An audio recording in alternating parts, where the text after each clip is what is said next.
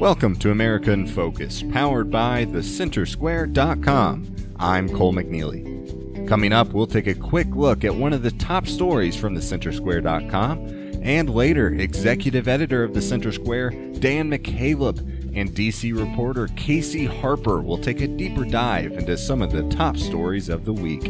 Coming up right after this on America in Focus, powered by thecentersquare.com. Hi, this is Chris Krug, publisher of The Center Square. Our team produces the nationally read and recognized news stories at thecentersquare.com, the country's fastest growing, nonprofit, nonpartisan, state focused news and information site. We deliver essential information with a taxpayer sensibility through reporting that's easy to understand and easy to share with your friends and family. We know that you need information that allows you to understand what the governor and your local legislators are doing. Get the news that you need to know at thecentersquare.com that's thecentersquare.com, thecentersquare.com. New polling shows that President Joe Biden has hit new lows in approval this year. 538, a polling analysis group, reported that Biden's approval rating hit a new low this week at just over 43%. Biden's approval numbers are better than former President Donald Trump's at the same point in his term, but well below former President Barack Obama's approval rating at this point in his presidency. To read more about this story and many others, visit thecentersquare.com. Now for a closer look, Dan McCaleb and Casey Harper. Thank you, Cole, and welcome back to American Focus, powered by the Center Square. I'm Dan McCaleb, executive editor of the Center Square Newswire service. Joining me today again is Casey Harper, the Center Square's Washington, D.C. bureau chief. We are recording this on Friday, October 29th. Casey, Halloween is Sunday. Are you a candy corn guy or a popcorn ball guy? I am a caramel apple guy, Dan. You know, uh, here at the Center Square, we don't take the left or the right narrative. We go right down the middle, just the facts. Caramel apple. So. I hope that's not what you're giving out to trick or treaters on Sunday. no, I'm not trying to. I'm trying to create a uh, business for the local dentist. So. there you go. All right, as usual, uh, Casey, a busy week in in Washington, D.C. Uh, some developments this week on the massive reconciliation bill uh, that President Biden is trying to get voted on in Congress. Um, what's what's the latest there? Sure, it is massive. You're right, but now it's a little less massive. Actually, half as massive. Um, so Pre- President Biden has been facing this, this deadline. A lot of maybe voters, Americans said no, but he's you know going to Europe and he's there now, going to Italy, um, met with the Pope, and uh, it was really a self-imposed deadline to really make some big progress before he went. And so on his way out the door, he dropped a 1.75 trillion dollar framework. That's important to emphasize. This is a framework, not not legislative text. So in some ways, there's a lot of details missing, especially on how to pay for it. But this new plan is 1.75 trillion, which is half the original plan. Um, it is the target number, uh, notably that Senator Joe Manchin had asked for, uh, which is 1.75 trillion.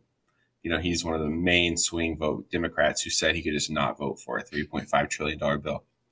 So some things that are uh, again emphasizing this is a framework, and in negotiations, things could change, things could be added back in or taken out. Um, you know, it has it still has publicly funded preschool, um, extends the child tax credit, the monthly child tax credit, um, home care spending, climate change spending. Some, you know, one big thing that's taken out is uh, the quote unquote free community college. Um, but it's, you know, when you cut the bill in half, the total number on things goes down and uh, certain provisions just had to be eliminated entirely. But uh, for a lot of progressives were worried that Biden would cut out the climate change spending, but it's one of the biggest parts of the bill now is the climate change spending. So uh, I'm sure that's probably going to make them feel a little better. But they were unwilling to give their support for the plan after uh, just based on a framework. They want to see the text.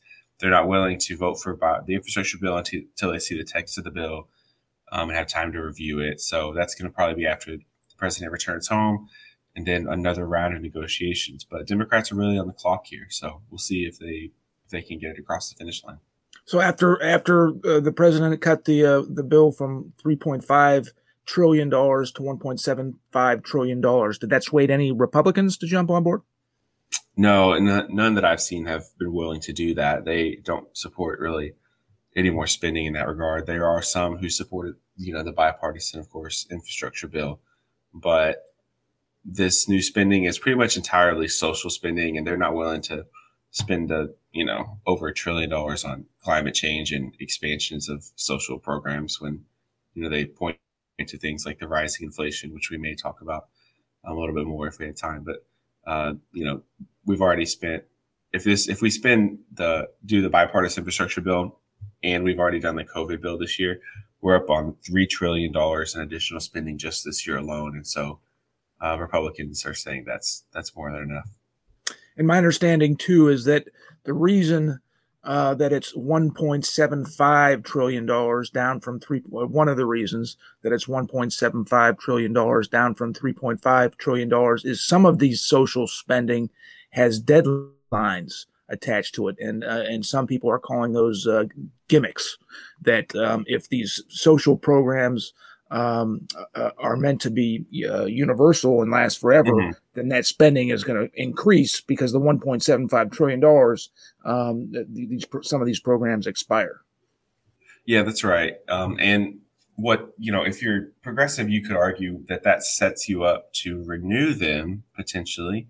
Um, but I think they'd much rather just have the programs going longer because if the program expires when you know Republicans are in the majority, it's probably going to be in a bad way. Although it's a lot harder to kill an, an entitlement after it already exists than it is, you know, in its inception. So it is kind of a gimmick in the sense that you're going to promise Americans this program, but actually you're only going to promise it for a few years and it's going to go away. And you probably don't mention that in your speech, but the the upside for progressives could be that if uh, Americans get used to getting this federal benefit, um, then it's going to be, you know, Republicans are quote unquote the bad guys who have to take it away in a few years by not re upping it. And that's harder politically.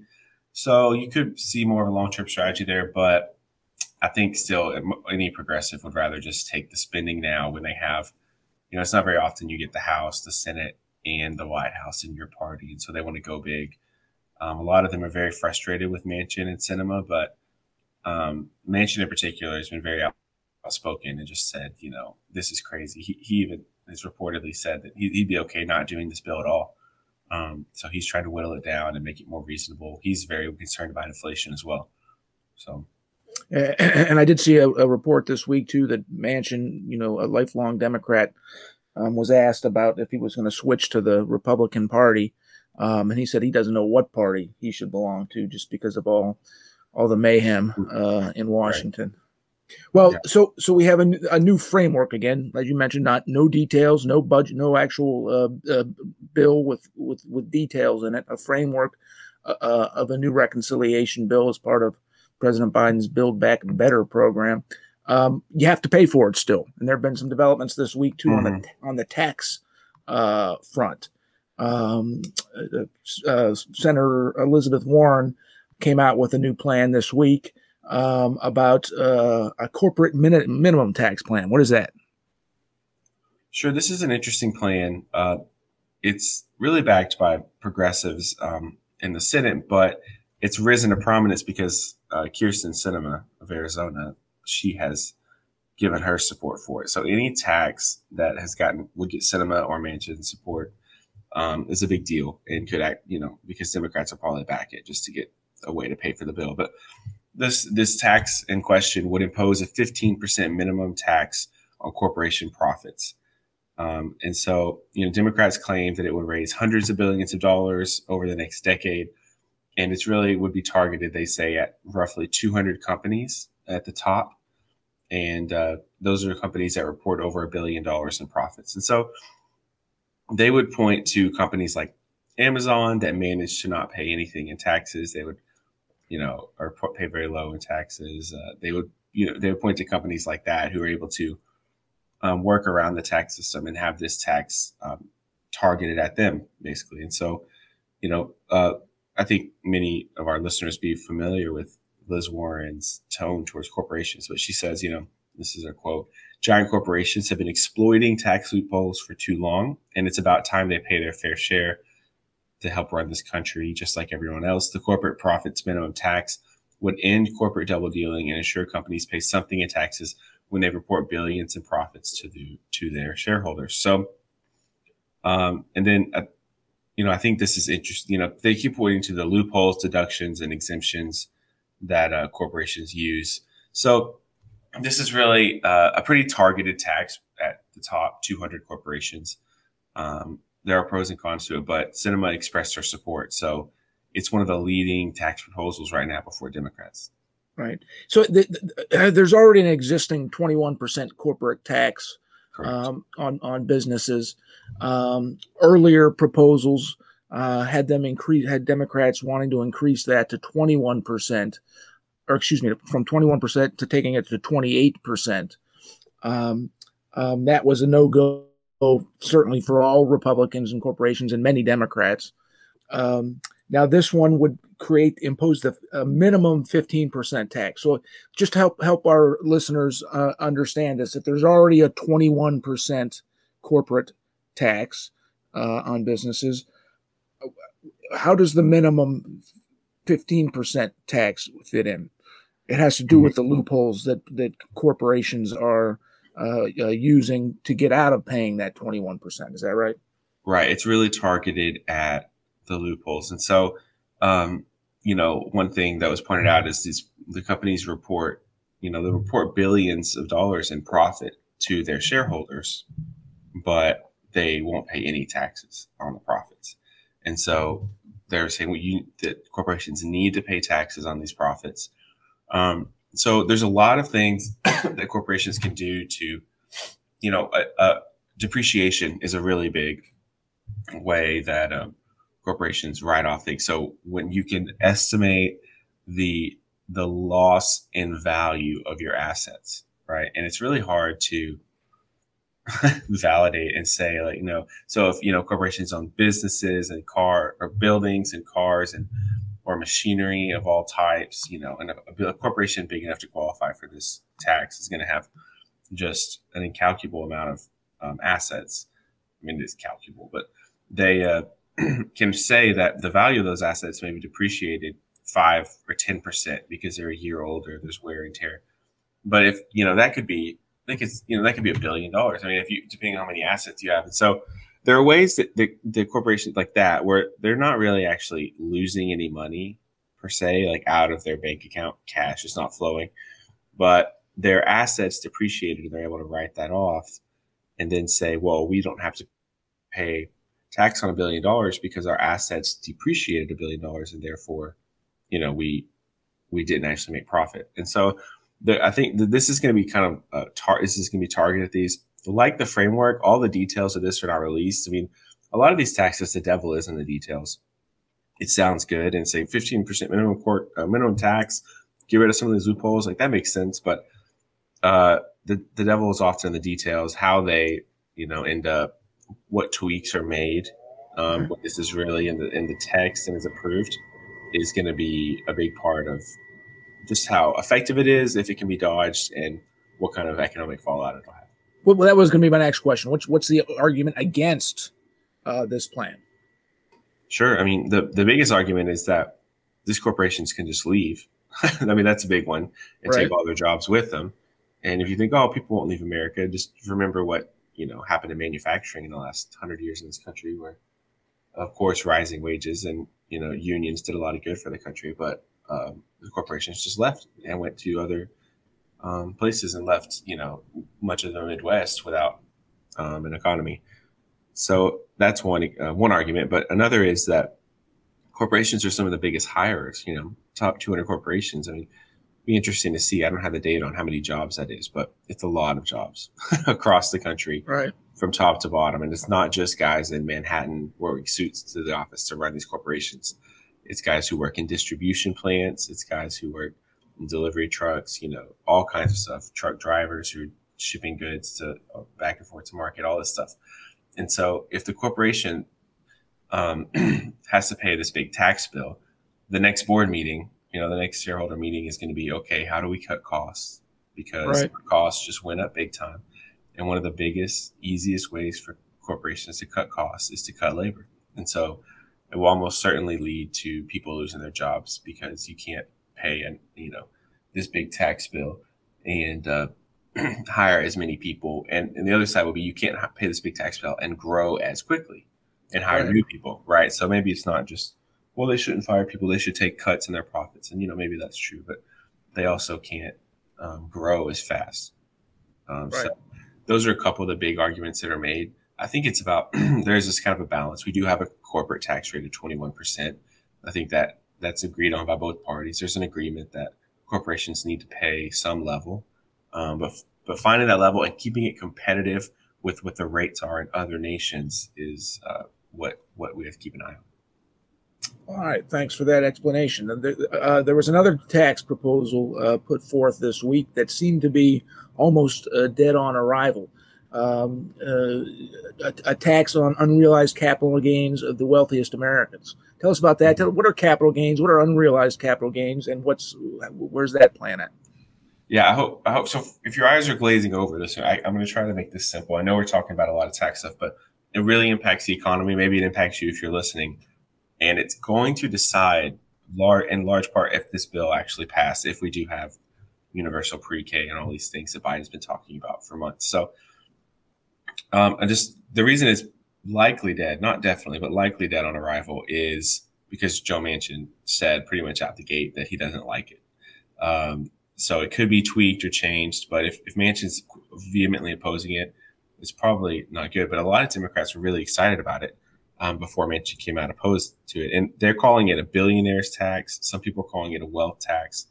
Um, they're saying they're saying again, this is one of those. The details are you know not quite all published. It's not in text, but the uh, they're saying it would target only billionaires um, or the wealthiest wealthiest Americans. And so a tax on unrealized uh, capital gains is kind of the the opposite of what I talked about the other ones. So um, it, it's a tax on the appreciation of assets uh, in the same way that corporations will write off assets that lost value, the way your car loses value every year um, because it gets older. Um, some assets gain value, like stocks, and so normally, if you if you have a stock, you know, you buy a stock and it's worth just keep the numbers say, um, you know, simple ten dollars, um, and then that stock increases to twenty dollars. You don't have to pay taxes on the stock until you sell it right? And so when you sell the stock, you'll have to pay taxes on the ten dollars you made. So you put in ten, you got ten. So you, when you take out twenty, you have to pay tax on the ten. Which you, but if you, um, many of the wealthiest Americans never take the stocks out. I mean, one, they don't need to. They just they have to have a place to store their hundreds of millions and even billions of dollars of wealth. So they store it in the stock market where they can get a predictable eight or ten percent return. Um, and so you might have a billionaire, but if they have half a billion dollars in the stock market. And it's just, you know, they're getting maybe, you know, it's doubling every 10 years over their lifetime, but they're never paying taxes on it um, because they don't withdraw it. It's just a way to store their wealth and they don't need to withdraw it. Um, and when they die, it's passed to their heirs. And so then it will be taxed on their death. But the way uh, it, it's set up right now is actually they don't, the heirs have, can step up the basis. And so it's kind of complicated, but but when the person inherits that those stocks, they actually don't have to pay nearly as much taxes as they could if they had to pay the total value of increase over that time. And so uh, another example would be art. You know, um, if you have a painting, it's worth a million dollars. Like a lot of a lot of wealthy people buy art. Maybe they like it, but it's actually a really good way to store wealth. Um, and it just hangs on your wall and it looks nice and it's worth all this money. And so you can sell it at an auction later. And it, it's kind of arbitrary how much it's worth. And so um, it's right. people use it for that, for tax reasons. Um, so if that painting increases in value, but you don't sell it, you would still have to pay taxes on the increase in value, even if you haven't sold it. Is that, am I making sense? I know it's yeah, of- no, you, you are. And I appreciate you breaking it down. Um, um, this way. It seems like it's very complex, of course. Um, how how does the IRS gauge whether a piece of art has gained value or not? They're certainly not going to go out, uh, mm-hmm. out and audit every single piece of art. So, one, I don't know how how enforceable this plan would be in the first place. And using using your simple um, ten dollar stock that gains value that in in one year gain it doubles in value and it's now worth twenty dollars. Um, the, the, plan would ta- put place in, and taxes are not collected on that uh, uh, rising value of that stock that goes from ten to twenty dollars. Um, but this plan for billionaires, for, for the wealthiest of Americans, it, uh, uh each year they'd have to pay a tax on that increased in value. Now, I'm going to ask you a silly question. Let's say, um, let's say it's a it's a bad we're in a bad recession, and those stock values, those stock that stock actually loses value. Is the mm-hmm. federal government going to uh, is does it work the opposite way? Are they going to pay you back for the for the the, uh, the lost value on that uh, asset? Actually, it probably does. Yeah. um, they don't actually write you a check, but you would be able to write it off on your taxes. Oh, gotcha. Okay. Yeah. Yeah. Yeah.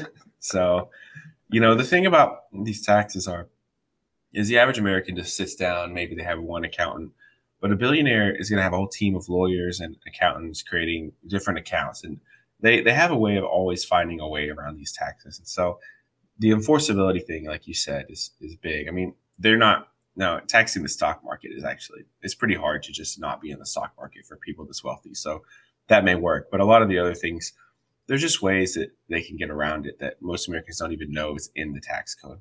Um, different things they can do, like the painting thing has been a good example for a long time, a way of that it's avoided because how, how do you determine the value of a painting? You know, you just have it's just worth this because some it's worth because someone because someone is interested in buying it. Right, right. But it's just appraised at that value, you know, by a, an art expert. But um, it's it's it's an interesting idea. I think that Democrats liked it because it was called a billionaire's tax, and it was likely going to be t- targeted at the most wealthy Americans. But um, Manchin said he didn't like it. Maybe he'll change his mind. So I don't know. Nancy Pelosi suggested that it would probably not generate enough revenue, which was really interesting to see her publicly saying that. Um, so it may be that she doesn't want to fight the political fight over something that is not really even going to fund the bill, regardless. Um, so I think right now the previous tax we talked about, the minimum corporate tax, um, has a lot more legs and more chance to actually be enacted in Congress. Got it. Let's move on, uh, Casey. Um, new polling this week shows that uh, both President Joe Biden's and the 117th Congress uh, have hit new lows in, in their approval ratings. Um, what what what more can you tell us about that? Yes, imagine this: people are tired of politicians. uh, so this new polling from five, so 538 is a very reputable polling firm. They they do polling, but they also do analysis. They take all the polls that are out there and they collate them and they rank them based on their reliability, and then they take results from that. So it's a poll of polls, really. And they found that Biden's approval rating hit a new low this week since he took office. So he's at 43%. Um, his disapproval is at about 51%. Being over 51%, 50% disapproval is a is a big marker for presidents. So 43% approval, uh, you know, a thing I compared it to in the story is uh, at the same time during Trump's presidency, I believe he was at 38% and president at 38% approval but President Obama was over 50% approval. And so that kind of gives you an idea. Trump was kind of an uncharacteristically controversial president. Um, Obama was more traditional. Really? yeah, breaking news. uh, so, um, and then there's a Gallup poll released this week that's found that Congress's approval has also hit a new low for 2021. So this is just the overall, you know, how people feel about Congress. You stop on the street, 21% approval. Wow. Um, and so that is very low. Believe it or not, that is slightly higher than it has been in recent years. so the average over the last decade has been 18%. Uh, 18% of Americans have, on average have approved of Congress. Congress has had very low approval rate, ratings for a long time. Um, interestingly, though, people have high approval ratings for their congressmen, um, but they generally just hate. They're they disapprove or are unhappy with Congress as a whole and what they're doing. So, um, so it's 21%. The main reason for that, and this is has political implications, 2022 implications, is that Democrats' uh, approval of Congress has fallen from 55% to 33% of this Congress. And so, what it looks like happened, you know, earlier this year, especially in I think in April, um, there was a lot of optimism. It was the honeymoon period of a new president, a new Congress, a new Senate. So overall approval was up, but then, you know, they passed the COVID relief bill. It's like, okay, we're going, we're going to get infrastructure done. And they missed the big deadline. And Congress, you know, Democrats have actually missed several big deadlines. And every time you miss one of those deadlines, you lose a lot of political will, a lot of political inertia to actually make something happen. But missing these deadlines has dropped them down to just 33%. And so uh, it doesn't bode well for 2022 when you have all three branches of government and yet your own party is only at 33% approval of Democrat, you know, of um, Congress. And so, so you know, you referenced 2022. That's that's of mm-hmm. course the midterm elections.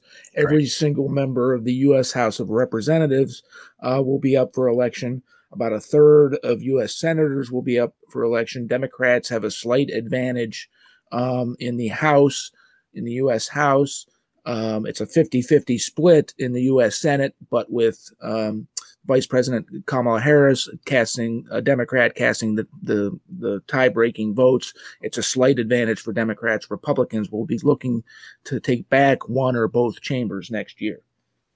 That's right. And, you know, uh, McConnell has really pointed this out in his messaging. Uh, Senator Mitch McConnell, the Republican leader in the Senate, has hammered this very idea that we're talking about, saying, you know, the, the language he uses is kind of funny, but he says, you know, Democrats are acting like this is the New Deal, and they have super majorities and a you know a mandate from the American people to enact huge legislative social reform and change.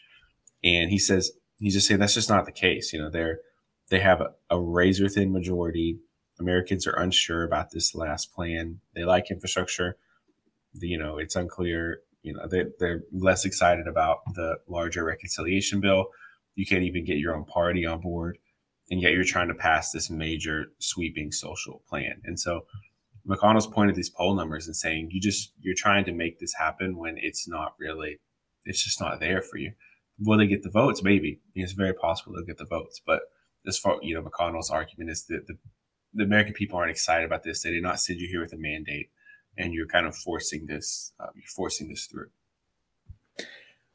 Well we're just almost near the year mark until next year's elections the first week of november 2022 so this is going to be a year long storyline but that's all the time we have um, this week.